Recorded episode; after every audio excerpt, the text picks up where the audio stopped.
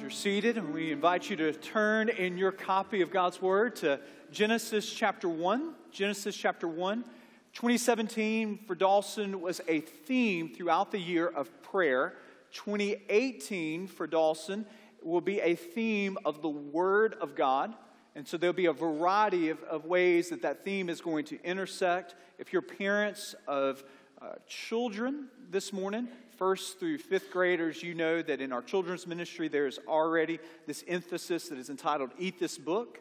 And so you're already coming alongside of your children as they are committing to walk through God's Word in a way that is, is connective, in a way that is, is uh, certainly culturally understandable to them at that uh, segment and season of life. Also, if you're a, a parent of students here this morning, you know, Lance and Abby, they've introduced Foundations, which is this 260 day Bible reading plan. We could, we could go in other directions also, not only with student ministry and children's ministry, how the Word of God and what we sing, the Word of God in our local and global mission emphases will, will connect. And so you'll see that throughout 2018. I thought it would be wise for us to start at the beginning uh, for us as we come alongside of that theme to, to start in the book of Genesis, Genesis chapter 1 through Genesis chapter 11 is where we will be uh, for these months ahead as a church here at Dawson.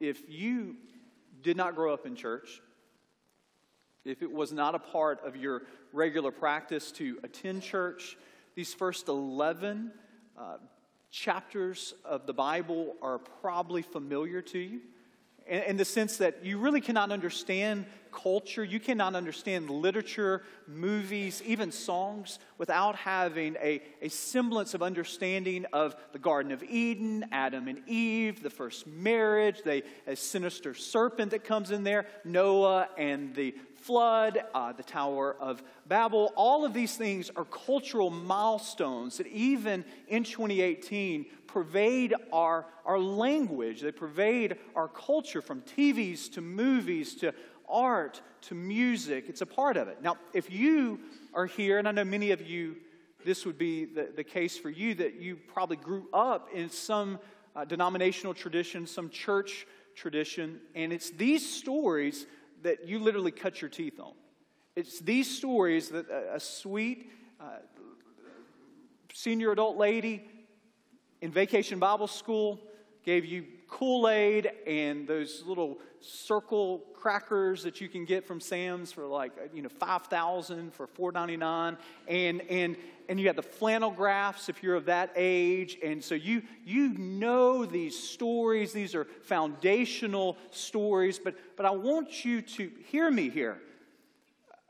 Oftentimes we can over, really over I would say, emphasize our familiarity with God's Word to the, to the extent that we don't let it speak to us anew and afresh. We say, oh, yeah, yeah, I, I know that story. Adam and Eve, got it, check it off.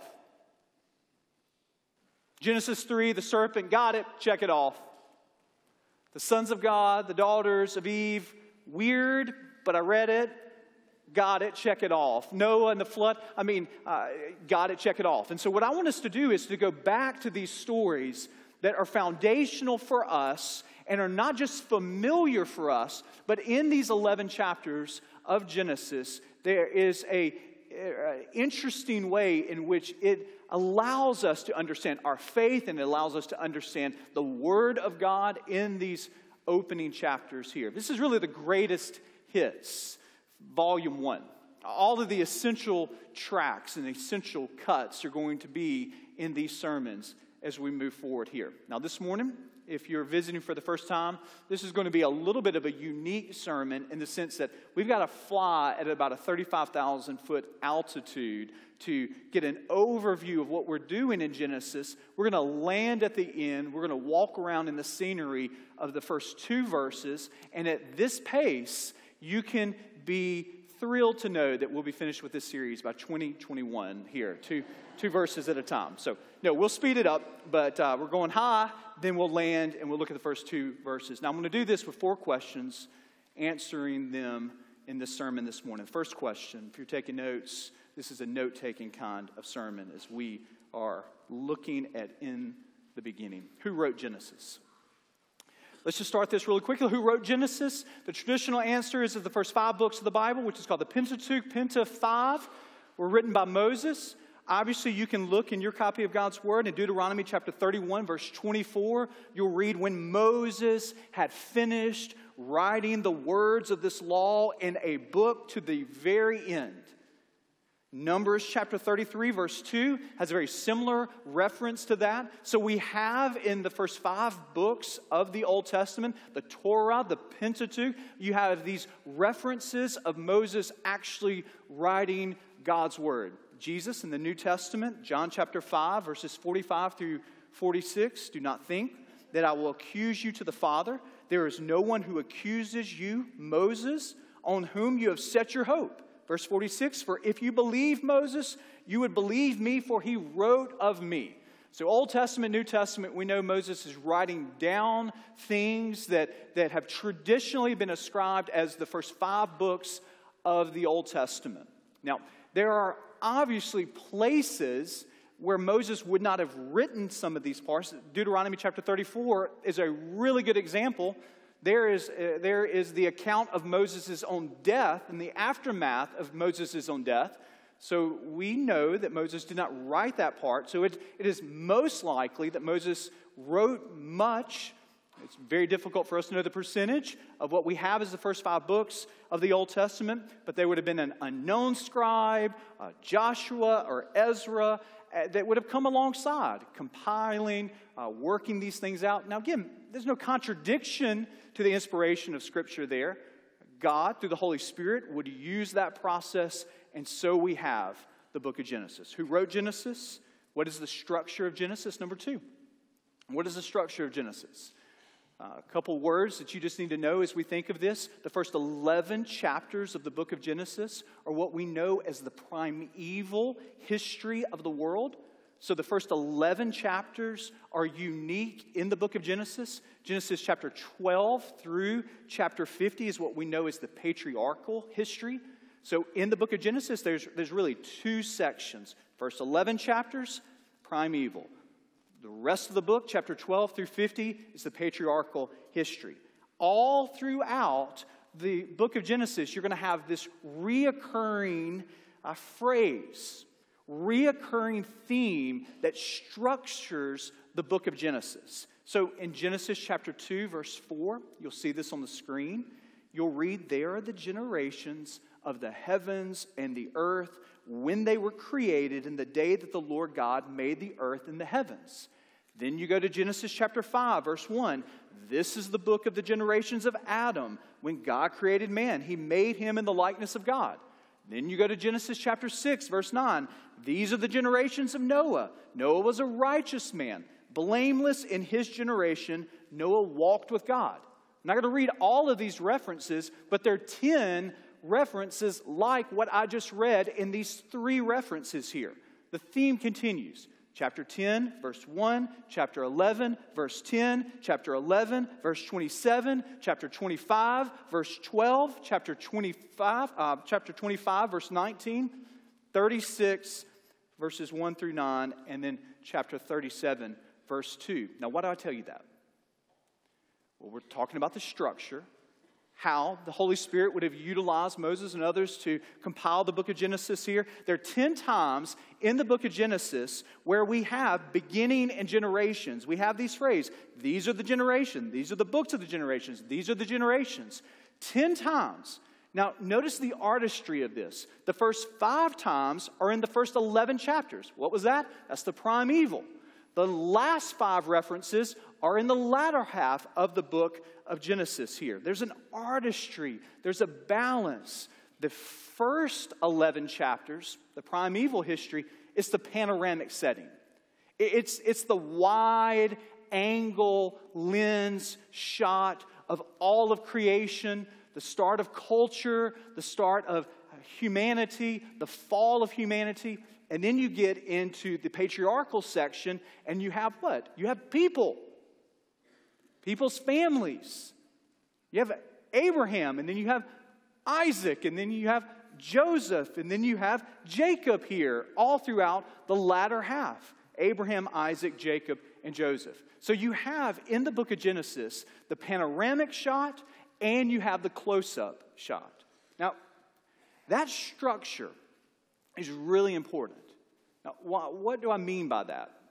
The way the Bible is given to us, because not only are the words inspired by the Holy Spirit, not only are the words helpful to us, but the structure, the artistry, the way it's crafted helps us understand what God values. And so God values the wide lens, the wide angle. He, he values the big picture, but simultaneously, He values the close up shot. He values all of creation and how it was formed, and also a little guy by the name of Abraham and their barrenness and Isaac's issues, and Jacob's dysfunctional family, and, and Joseph being sold into slavery by these treacherous brothers of him, his. So you have the wide angle shot and the close up shot in Genesis as a book. Now, this matters for you and it matters for me because there can be an over spiritualization of our prayer life. To, to sound really spiritual, you'll get to a place where you're, you are wrestling with difficulty at work or at home, and you'll say something like this. I've heard this. Well, you know, God's got enough on his plate.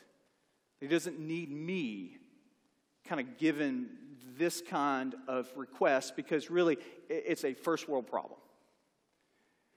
And, there's enough going on in the world to where my issue right here really doesn't need to get to the throne of, of God because He's got enough to deal with than just my issue here. So you, you might say, that, you know, there, there, there are mudslides in California that have havoc upon homeowners there. So surely God doesn't care about my house that's been on the market for the last year and will not sell.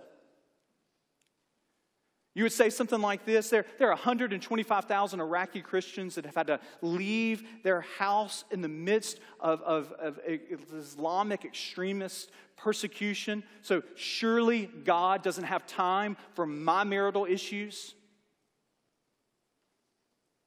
You might say here, you know, there are 37 million people that have HIV/AIDS globally. So surely God doesn't have the time to be concerned with my flu at my house.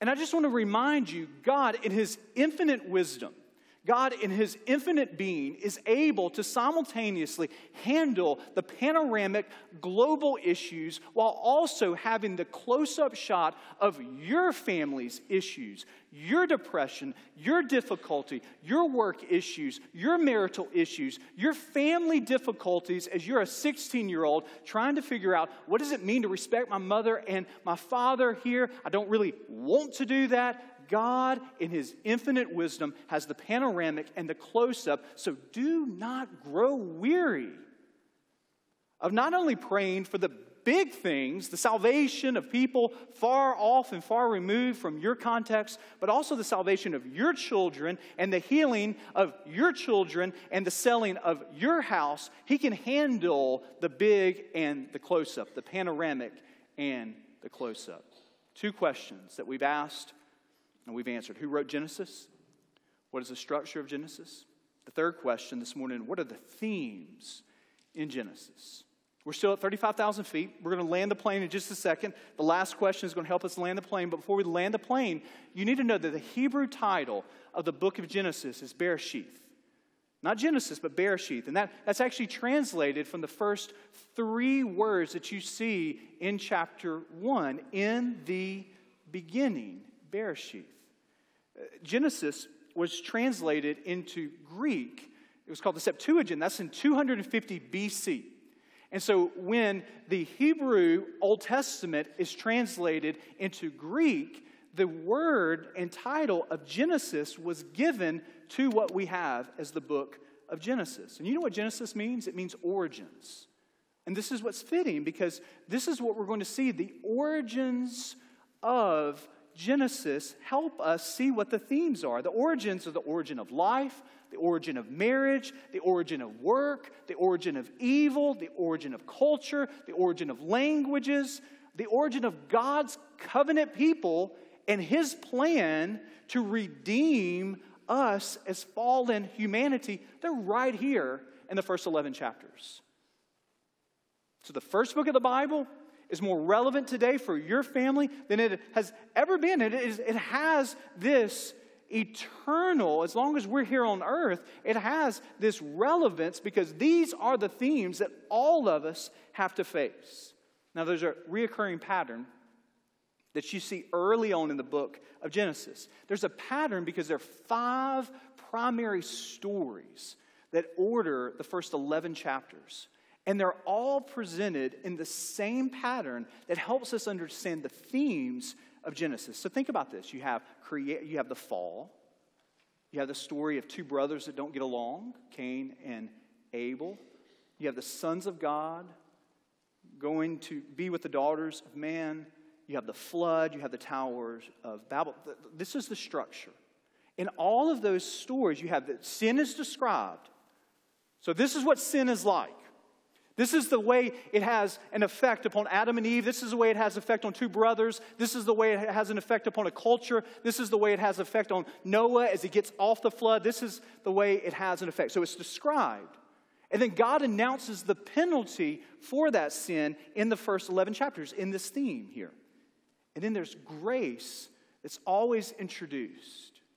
So, this whole false dichotomy oh, the God of the Old Testament is so different than the God of the New Testament. Grace is right there at the very outset of the story. You see God covering Adam and Eve after their fall.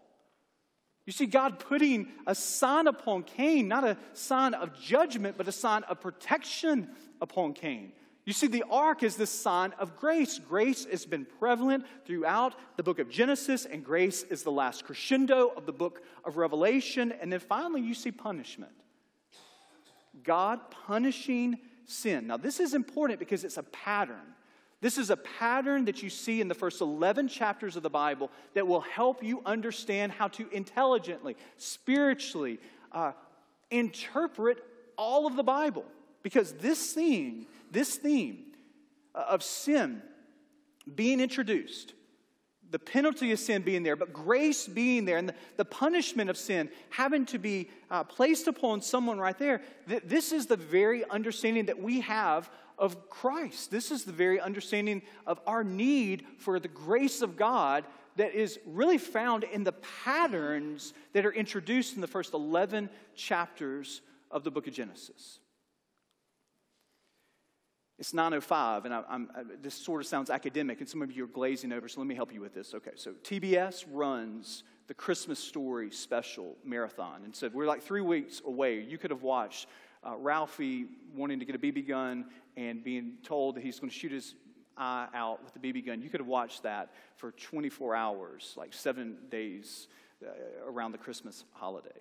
And I'm sure many of you did that, I guess. So, uh, so the Christmas story has all of these side uh, stories. And, and, they're really funny and they're very memorable. And so some of you have these kind of tacky lamps because it's, a, it's an homage to the Christmas story and those kinds of things. And so one of the side stories of the Christmas story is that he, Ralphie, it wants to be a part of, do you remember this? He, he wants to be a part of the Orphan Annie's Secret Society. And well, he actually is a part of that, but he, he's, he's trying to get enough points and enough things to get the decoder ring. And so he finally gets the decoder ring. And you remember he's on his bed there and he's decoding the secret message. And he gets to the end of it and it says, Be sure to drink your Ovaltine. That's really funny. You're supposed to laugh right there. So. Punchline. Can we get that up there, John, next week? Punchline, laugh now. Okay, thank you. So, so there, those are the early chapters of the book of Genesis is a decoder ring that helps us understand the themes for the rest of the Bible. Sin, penalty, grace, the punishment of sin. You can't understand your need and our salvation apart from those themes that are introduced in the first 11 chapters of Genesis. Three questions that we've answered Who wrote Genesis? What's the structure of Genesis? What are the themes in Genesis? Final question. We've been at 35,000 feet. Let's land the plane. We're going to walk around two verses here. Let's read them together. Genesis chapter 1, verses 1 through 2. In your copy of God's Word, read along with me in the beginning.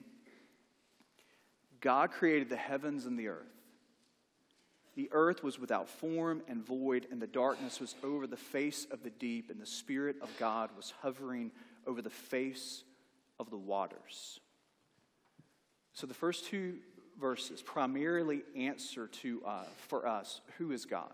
This, this is the first instance that we have of the Bible speaking to us, and what you discover is that God is the primary subject of this book that God is the primary subject, that God is the subject line in the first line of the Bible. We are not in the first chapter of Genesis. We have Elohim, the Hebrew word for God. It is mentioned 35 times. God said, God saw, God separated, God called, God made. God is everywhere in the first scene of the opening act of what we know as Revelation here. God stands at the center of the stage, and there is a spotlight upon him, and he is the center of attention.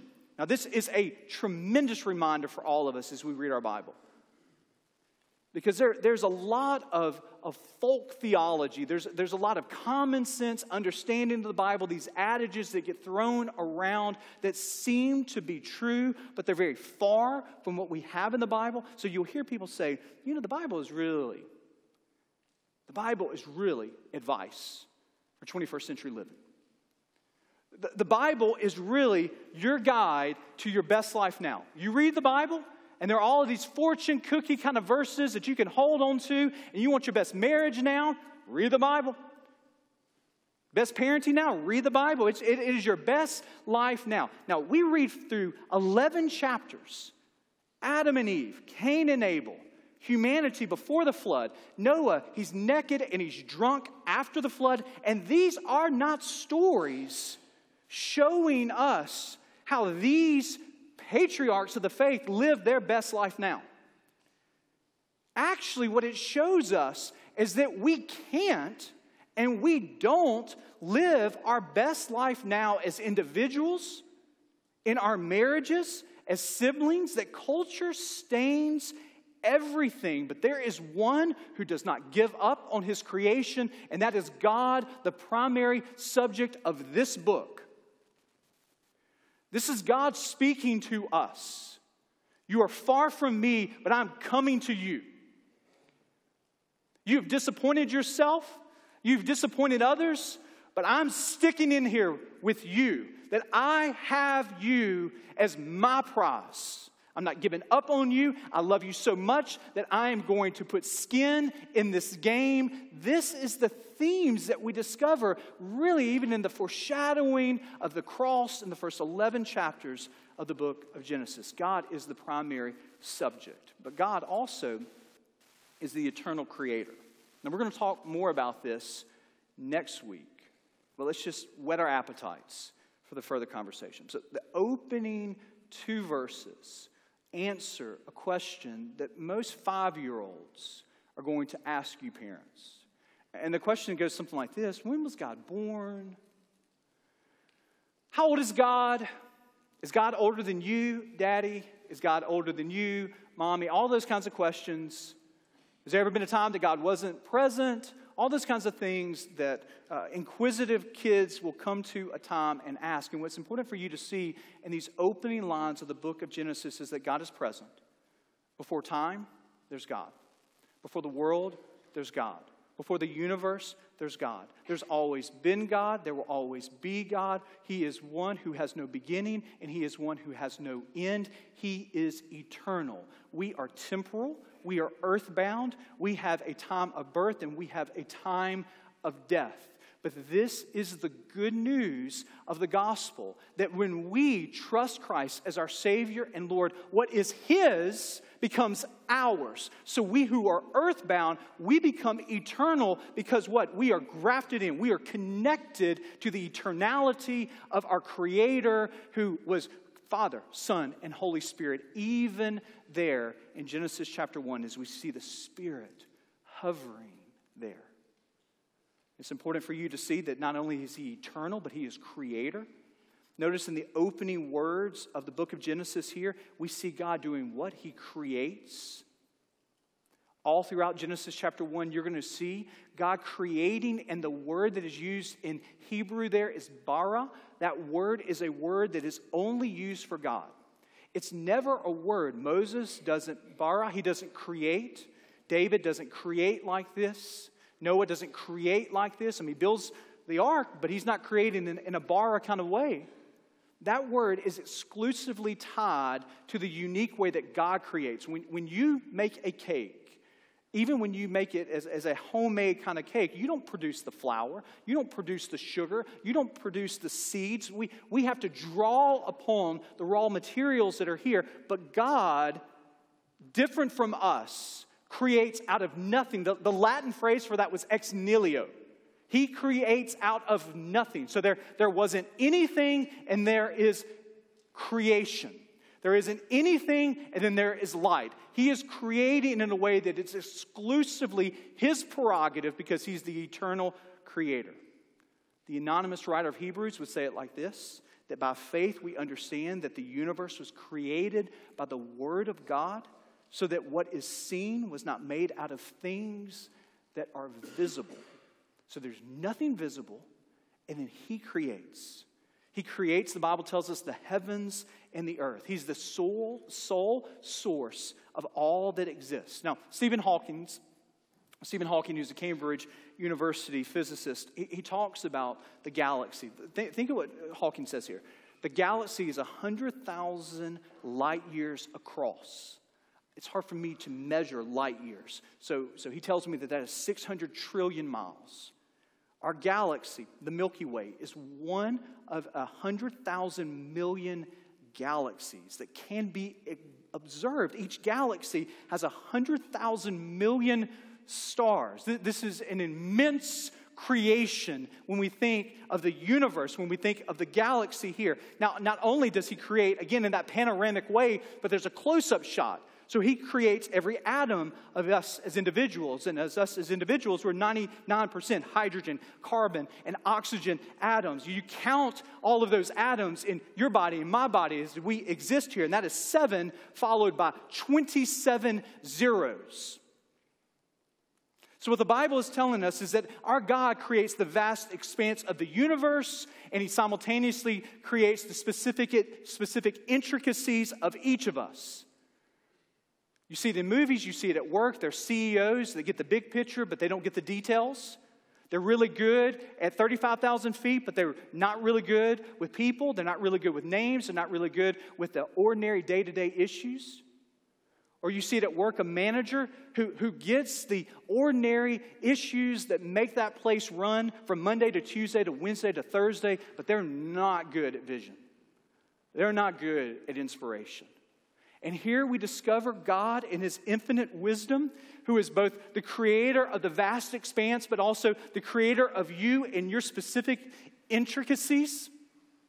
So I don't know what is hounding you this morning. I, I don't know what you come in this morning and, and is, is really an obstacle to you lifting your head and lifting your hands and saying, Thank you, God. I don't know if work is difficult this morning. I don't know if, if life at home is difficult this morning. I don't know if there's just a malaise, post Christmas letdown. I don't know if you're just in that neutral spot where it's not really all that great, it's not all that bad, and it's just like one more day. But let me give you some fodder for Thanksgiving this morning. Tonight, get as far as you can where you don't have all these lights. It's difficult to do in Alabama, or not Alabama, it's difficult to do in Birmingham, and look up and see uh, on a cloudless evening and join the psalmist in saying, The heavens declare the glory of God, and the sky above proclaims his handiwork. Day to day pours out speech, and night to night reveals knowledge. And not only look up, but look in the mirror and understand what you see in the mirror and, and, praise God from Psalm 139 that says, For you formed my inward parts, you knitted me together in my mother's womb. I praise you, for I am fearfully and wonderfully made. This is what we have to thank Him for. This is the fact that is more important than any feelings that you have. This is the fact of his existence that interprets our existence. But not only is he the eternal God who's the primary subject, but this is the good news. He desires to have a relationship with each of us that are in this room this morning. Kathy Keller, who's the wife of Tim Keller, in a book, this wonderful book on marriage called The Meaning of Marriage, tells a story that when she was a little girl reading the Narnia series, that she decided that she was going to write C.S. Lewis, Oxford don, there, this Mere Christianity, Screwtape Letters. By the time Kathy Keller's writing Lewis, he has become uh, really infamous for his Narnia series. And so he, she writes Lewis, and guess what? She gets a letter back. She writes him again, and she gets a letter back. She writes him again, gets a letter back. Writes him again, gets a letter back. Uh, before Lewis died, the month that he died, Kathy Keller, the wife of Tim Keller, pastor in Manhattan, New York City, gets two letters back from C.S. Lewis. You can go to Lifeway, you can go to Books Million or Barnes and Nobles, and you can get letters to children. Lewis wrote over 3,500 letters that we have. Many of you know. I mean, you don't have to watch TMZ to know this. You don't, you don't have to, to, to read any kind of uh, publicity magazine that when people, ordinary people, hit it really, really big, oftentimes there are obstacles to intimacy because of their popularity. The bigger they get, the more they can't stop and sign everyone's autograph on the way to the ball field. The bigger they get, the, the more they can't stay after the concert and just meet adoring fans because they're crushed by the immensity of their popularity.